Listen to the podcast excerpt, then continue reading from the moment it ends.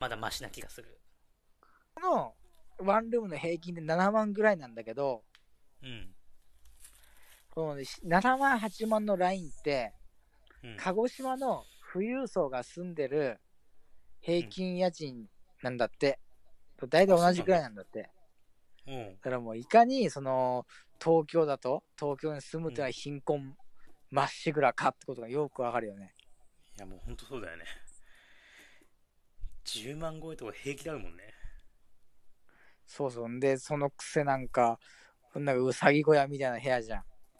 大概 が。そうそうねいやあれよくないよないや、あそこでさ、どう健康的に暮らせるって話じゃん。ねまあで特にそのまあリモートワークもね見直されてきてるところもあるんだろうしわざわあれざ、だね。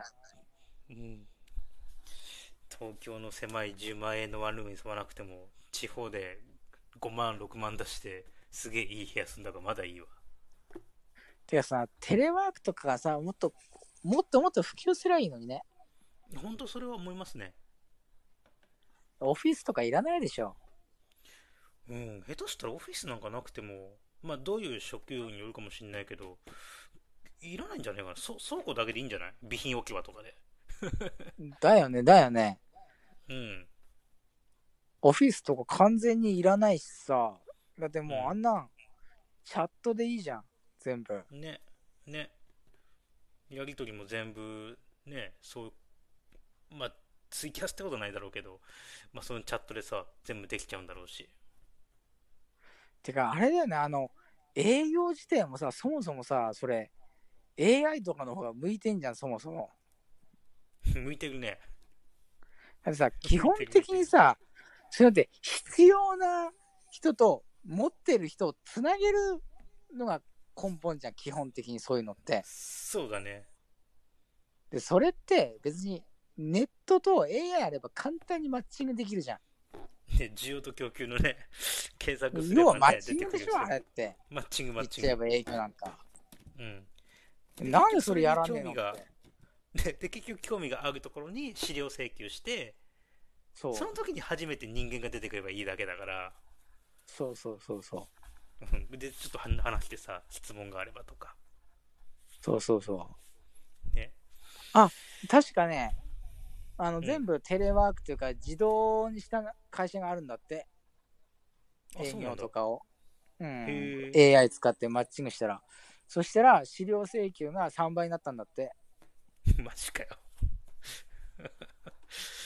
3倍ってすごいねうん、だからあれだよね、やろうと思えば全然できるさ、ここら辺の非効率さもさ、日本のダメなとこだよね、本当に。ねあーえっ、と日本人はテレワーク好まない経営者多そう僕もそう思いますああ、上がね、頭固いんだろうな。そうそうそうそうそれがやっぱさっきのさその40代後半から50代くらいが全部あと10年後だよねあとそうそうそう10年後にそういうところが変わってくればっていうところはちょっと僕も思いますねでも多分ね、10年経ったら、多分、うんさらに多分海外企業とかにどんどんどんどん押されて、ね多分もえいう日本どこそこみたいになってたりしてな。 やに何日本どこそこってあの、日本、日本の企業知らないよえーんかそんなんあったっけみたいな。そう、知らないよ、みたいいな。何の価値ああんりのえみるたよいなね。いやありえますよ本当にうん。あもうちょっとね、その、ちょっと、ご年配の方、ご年配って方言い方悪いけど、ちょっと頭の固い人老害労働感を、うん 老老口が悪い、シンプルに。そうね。でもちょっとね、本当にね、もうちょっと考えていただきたいなと僕個人も思いますね。 2030年ぐらいって言ってたな。その頃にどう変わってるかだよね。そうだね。結局さ、その、愛の貧乏脱出作戦ってのはさ、うん。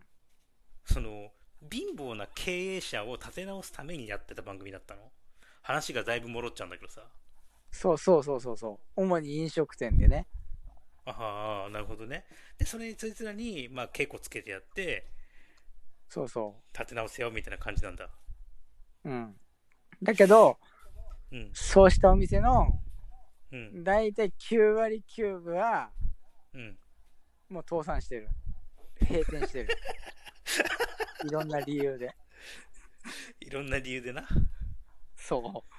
まあ高齢化だったりとか、結局そあーのうまくいかなかったりとかで、結局潰れとんねん。もう、なんか、どんまいだね。もうね、ほんとね、安っぽい演出の数々なんだわ。ちょっとね、がぜに興味が出たんでね、もう一回検索して見てみますわ、僕は。みんなもね、これ見た方がいいぜ、マジで。安っぽすぎて、この俗悪さを楽しめる人は楽しめるよ。このね、いかにもね、この大衆に媚びたって感じの、あれやな、ちっちゃい子供とかがさ、出てくるとさ、もうなんかさ、後ろにさ、パネラー席にさ、奥様方が座ってんの、おばさんらが。おうそいつらがそのこの店主はあのちゃんと、まあ、構成できそうかできないかみたいな判断すんのよ。おう。おうおう大概最初はあこれダメだなってダメダメそうって札上げんのよみんな。おう。おうおうおう。けどなんかか後なるほ半かどらね。からなんか奥さんが身重だったりとか生まれたばっかりの子供がいるとなんか急にねなんかあのゲストの芸能人とかもなんか頑張ってほしいですとかって決まったように言い出すんだよ。ああ、なるほどね。やばいなこ。れがね笑っちゃ品う気をね笑っちゃう。台本の匂いがプンプンするな。こういかにもね、このね、大衆にこびた、この気持ち悪さ。もうね、みんなもね、これぜひ味わった方がいいよ、これ、本当に。ちょっとで、ね。このね、身の本当もん見てだのね、心のない正論もね、すごくいいよ。みれば心のない正論。ほんと、こいつ心ねえんだなっていうのがよくわかるから。ちょっと見てみよう。いや、もうほんとね、爆笑も俺、これね、俺、これブログでね、多分俺ね、い1話ずつこれ記事にするわ、これ。もう、してみて、してみて。ちょっと見てみほたんい、とそれ。どんどん俺、これバカにしたるもんね、これね。今更。なぜこの時代にそれやるのっていうのをね、どんどんやってやれよ、俺。いいいいわ、それ。まあでもその、日本人の労働感狂ってる問題が今回、ごめんね、ちょっと今、締めに入ろうと思ってるんだけど、そうだね。日本人の労働感は狂ってる問題っていうのは、とりあえず、今何にもしなきゃ10年後まで続くってことだね。そうだね。で、あの根底にあるのは、やっぱその愛の貧乏脱出大作戦を見 れば、ある程度日本人の精神性とか、その大衆のね、根底にある労働感みたいなのがよう分かってくるから。まあ結局それが地上波でやってたわわけだからね。そうそうそ うそう。それ見りゃ分かる。わかった。じゃあ僕はちょっとそれを見て勉強したいと思います。そうね。で、俺もちょっとあの、俺はちょっと遅めの晩ご飯にします。了解です。 え今日もようちゃんありがとう。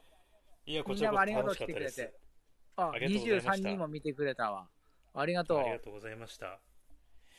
でまた皆さん、明日。明日お酒でもご飯でもいきしましょオンライン食事会でございます。じゃあ皆さんおやすみなさい。うおやすみなさい